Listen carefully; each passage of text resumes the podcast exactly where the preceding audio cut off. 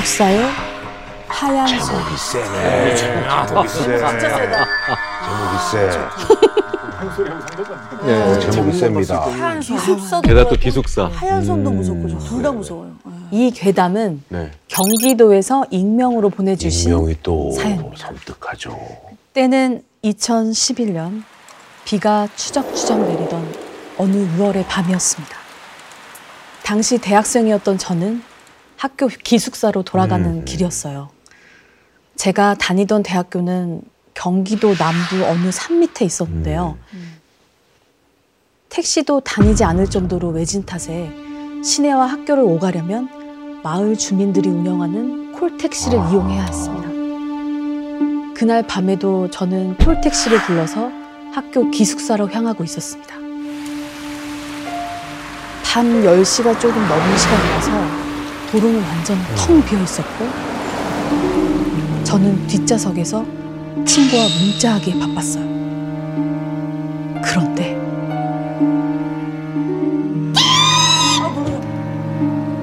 잘 달리던 택시가 갑자기 멈춘 거예요. 오 뭐야 뭐 누가 나타났나? 이게 무슨 일이지? 어. 저는 고개를 들어서 앞을 바라봤습니다. 음. 근데 그곳엔 도로의 차들을 향해 길을 돌리라고 손짓하는 경찰들 그리고 도로 저쪽에 완전히 부서진 채 널브러진 오토바이 한 대가 아이고 있었어요. 아이고 예 가셨겠구나. 아유 아이고 교통사고가 났나 보네. 같이 창밖을 보던 택시 기사 아저씨가 막 혀를 차시더라고요. 그러면서 현장에서 우회하기 위해서 차를 슬슬 움직이기 시작하셨어요. 하, 근데 저도 교통사고 현장을 이렇게 가까이서 보는 건 처음이라서 저도 모르게 창문에 고개를 바짝 갖다 댔습니다. 근데 그 순간 학생 눈 감아. 아이고 아이고. 깜짝 놀란 전 황급히 눈을 가리려고 했지만 때는 이미 늦어버렸습니다. 뭐야? 저는 봐버렸습니다. 도로에 목이. 야. 힘없이 축 늘어져 있는 시신을 말이죠. 그 시신은 너무 안타깝게도 교통사고 피해자였습니다. 하,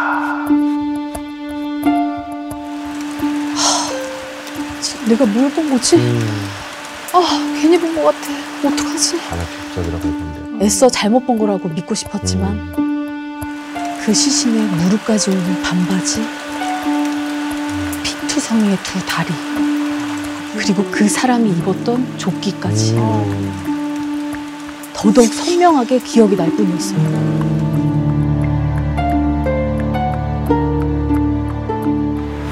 그렇게 택시가 기숙사 앞에 서게 됐고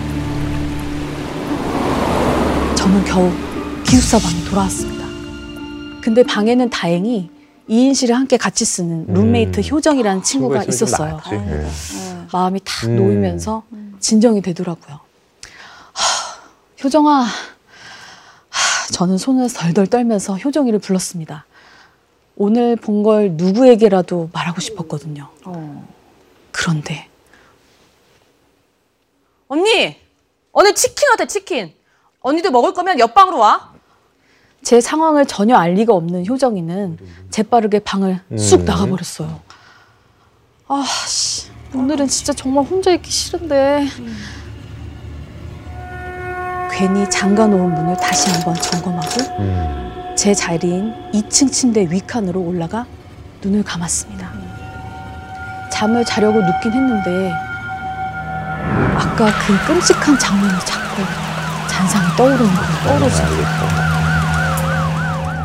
어떻게든 잊어버리고 잠을 자려고 막 노력하던 그때 처복 처복 어우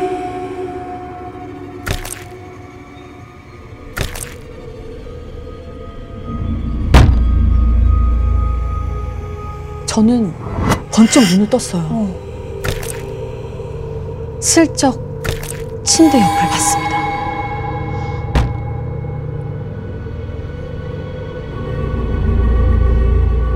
그런데 그 옆에 새까만 그림자가 방 안을 온통 휘젓고 있는 거예요. 근데 벽에다 쿵, 어. 옷장에 쿵, 몸을 제대로 못 가누는 것 같더라고요. 이거 뭐야? 표정이 진짜 얘 또 시작이네. 야, 술 마셨으면 너 진짜 곱게 자. 나 너무 피곤해. 나 지금 너무 힘든 상태야. 그 순간 비틀비틀대던 움직임이 쓱 멈추더라고요. 그래서 전 다시 잠을 청했습니다. 그리고 다음 날 2층 침대에서 아래를 내려다본 저는 깜짝 놀라고 말았어요. 바닥엔 빨래 바구니가 엎어져서 빨래들이 막 이렇게 쏟아져 있었고 그 학교 프리터 물들이 떨어져서 바닥에 온통 흐트러져 있는 거예요. 그런데 방 안을 둘러보니까 효정이가 안 보이는 거예요. 음. 효정이가 어디 간 거야? 아니 얘는 일어났으면 이거 다 치우고 나가야지 얘는 어디 간 거야? 씩씩대면서 전화를 하려는데 갑자기 노크 소리가 들렸어요. 문을 열어봤더니 해맑은 표정의 효정이가 어, 다행이다. 언니 일어나 있었네? 야, 너 지금 어디 갔다 오는 거야? 어디긴 옆방에서 오는 길이지. 뭐라고? 거기서 너-. 계속 거기 있었다고? 효정이 얘기를 들어보니까 치킨을 먹고 들어오려고 했는데 문이 잠겨 있는 터라서 그래서 이 친구 문 잠궜잖아. 열쇠를 놓고 와서 결국 친구 방에서 잤다는 거예요. 그러면서 자기 책상을 가리키는데 정말로 얘 방에 열쇠가 거기 있었던 거예요. 그 얘기를 들은 저는 순간 오싹해졌습니다. 음. 아니, 그럼 어젯밤 내내 방에 나 혼자였던 얘긴데 방에 어질러진 빨래며 종이는 도대체 누가 그런 거야? 그 그림자는 뭐지? 창백해진 제 얼굴을 보고 효정이가 언니 왜 그래? 라고 물었지만 저는 아무 말도 할 수 없었습니다. 제가 겪은 일들을 입 밖으로 낸다는 게 너무 무서워서 억지로라도 꿈이라고 생각하고 싶은 마음이었거든요. 결국 그날은 찝찝한 기분을 안고서 일찍 잠에 청하기로 했습니다. 음. 하, 그런데 오늘은 효정이가 1층 침대에서 잘 테니까 무슨 일 있겠어? 라는 생각으로 마음이 놓이더라고요. 그렇게 스르륵 잠이 들었는데 또다시 그 소리가 들리기 시작했습니다. 뭐야?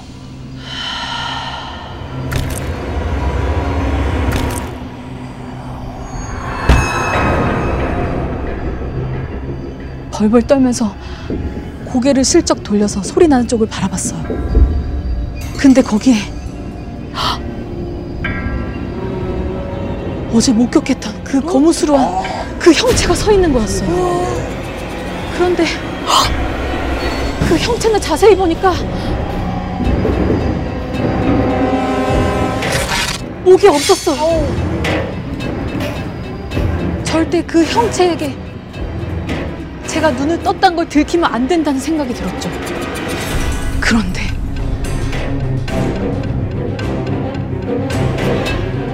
그 형체가 손을 뻗더니 그 새하얀 손으로 옷장부터 제가 누워있는 침대까지 더듬거리면서 다가오는 거예요. 그런데 저도 모르게 제 입에서 조그만 소리가 튀어나와 버린 거예요. 그 순간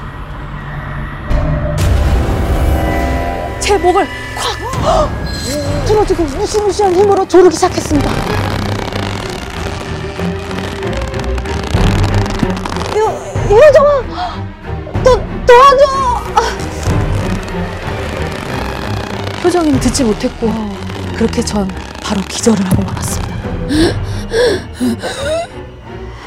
그리고 하, 저는 숨을 몰아쉬면서 벌떡 일어났습니다. 어. 어느새 아침이 찾아온 아, 거였어요. 꿈이었나 봐. 꿈이다, 꿈이다. 아, 가위는 진짜 악몽이었나 보다. 어. 음. 식은땀을 훔치면서 아직도 얼얼한 목을 막 매만지고 있었는데 언니, 밤새 왜 그런 거야? 언니 때문에 밤에 잠을 못 잤잖아. 아래층에서 자던 효정이가 어. 갑자기 짜증을 내는 거예요. 음. 그게 무슨 소리야, 효정아? 아니, 뭐 한참 책상 뒤지다가, 옷장 뒤지다가, 어? 자다 말고 뭘 찾은 거야? 충격이었습니다. 저 혼자만 보고 들은 게 절대 아니었던 거죠. 아니, 침대에 올라가길래 이제 자나 했더니 또 쿵쿵 막 돌아다니고 효정아, 그거 나 아니야. 침대에 올라가는 다리도 봤는데 순간 온몸에 털이 곤두서는 기분이 들었어요. 하, 그러면 꿈이 아니었던 거야? 그러면서 저는 여러 가지 생각으로 머릿속이 복잡했던 그 순간 언니 이, 이, 이게 뭐지? 갑자기 효정이가 창문을 가리키면서 벌벌 떨고 있는 거예요.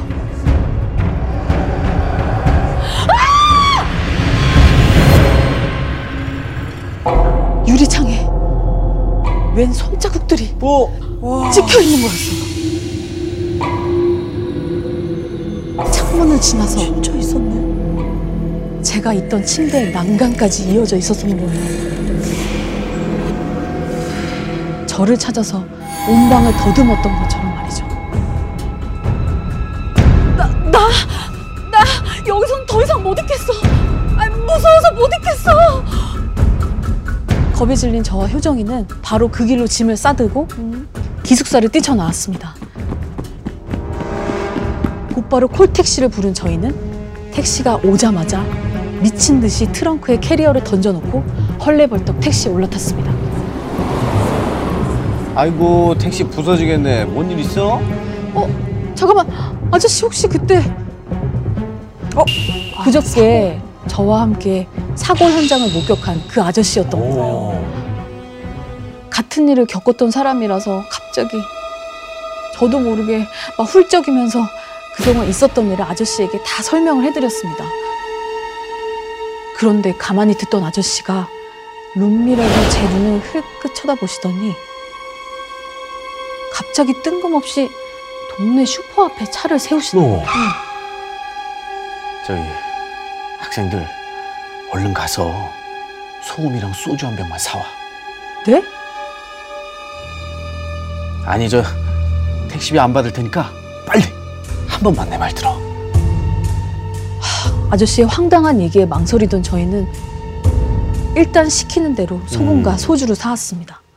그러자 아저씨는 진지하게 당부를 하셨어요.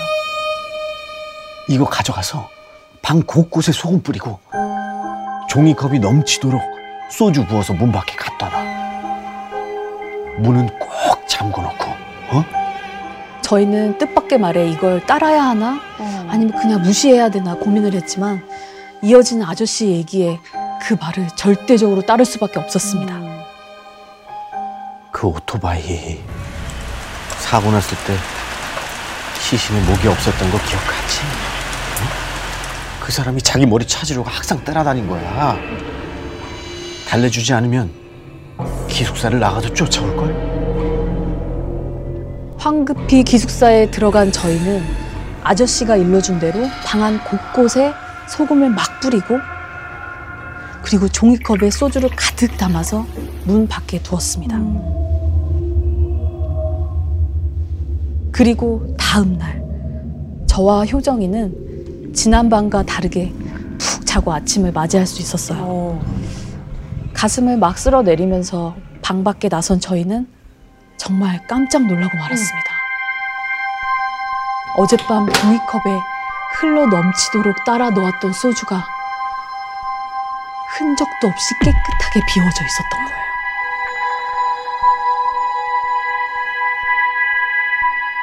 정말 택시기사 아저씨가 얘기한 대로 오토바이 사고를 당한 귀신이 저를 찾아왔던 걸까요?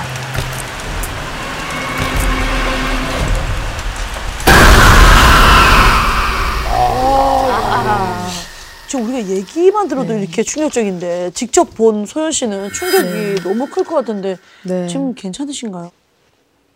그 소연 씨의 이야기를 한번 음성으로 한번 들어보시겠습니다. 네. 굳이 안 봤어도 되는 걸 저- 제가 본 이후로 밤새도록 잠 못 자고 꿈 속에서 계속 이제 보이는 것 같고 이러니까 이게 너무 소름 끼치고 너무 무서웠죠. 룸메이트는 이제 이 일을 겪고 나서 한동안 병원을 다녔다고 하더라고요. 사고 나신 분의 임상차그를 얘기를 하지 않았음에도 불구하고 이제 뭔가 반바지를 입은 그런 하반신이 보였고 이게 너무 생생하게 보이니까 이 친구는 그게 진짜 사람이라고 믿었대요. 그것도 어떻게 사고 수습은 잘 됐던가요? 그러니까 어떻게 됐나요? 비극적인 사고네. 그 머리를 다행히도 이제 잘 찾아가지고 아 그래 다행이네. 수습이 됐다고 하더라고요. 아유, 그래서 야. 소연 씨께서 음. 당시 사고가 있었던 장소의 사진과 기숙사 방 사진을 보내주셨거든요. 어 그래요 한번 볼게요. 한번 보시겠어요? 근데 이거는 속도를 내는 도로네, 그죠? 아, 예, 저기. 도로를 지나가시다가 이제 안타깝게도 이제 사고가 난 걸 이제 음. 보신 거죠. 근데 도로 바로 옆에 사실 도랑이 있었거든요. 오. 네네. 여기에서 그 시신의 머리가 아이고, 발견이 아이고. 된다고 합니다. 야 끔찍하다 진짜 이거. 정말 세게 났네. 아, 근데 이게 약간 소름인 게 소연 씨랑 룸메이트가 그 검은 형체를 보았던 그때까지만 해도 음. 정말로 머리를 못 찾고 있던 상황이었다는 거예요. 어유 야 이게. 이게 맞아 떨어지니까 이게 끔찍하네. 예, 그래서 굉장히 소름이었다는 거예요. 아, 그게 그뭐 이제 쿵쿵대고 다니는 게 아마 이제 목이 없으니까 안 보이니까. 네, 어. 네, 소리에 어, 의존해서 맞아, 이렇게. 그래서 그 돌아가신 분께서 이제 기숙사 방에서 자기 머리를 찾으셨던 게 아닐까. 근데 여기서 깜짝 놀랄 만한 음. 그 사실이 하나 있는데 네네네. 이 소연 씨만 이 목 없는 귀신을 목격하신 게 아니라 음. 또 있어요? 기숙사 다른 방에 사는 친구도 그날 사고 현장을 목격을 했는데 아 그 사람도.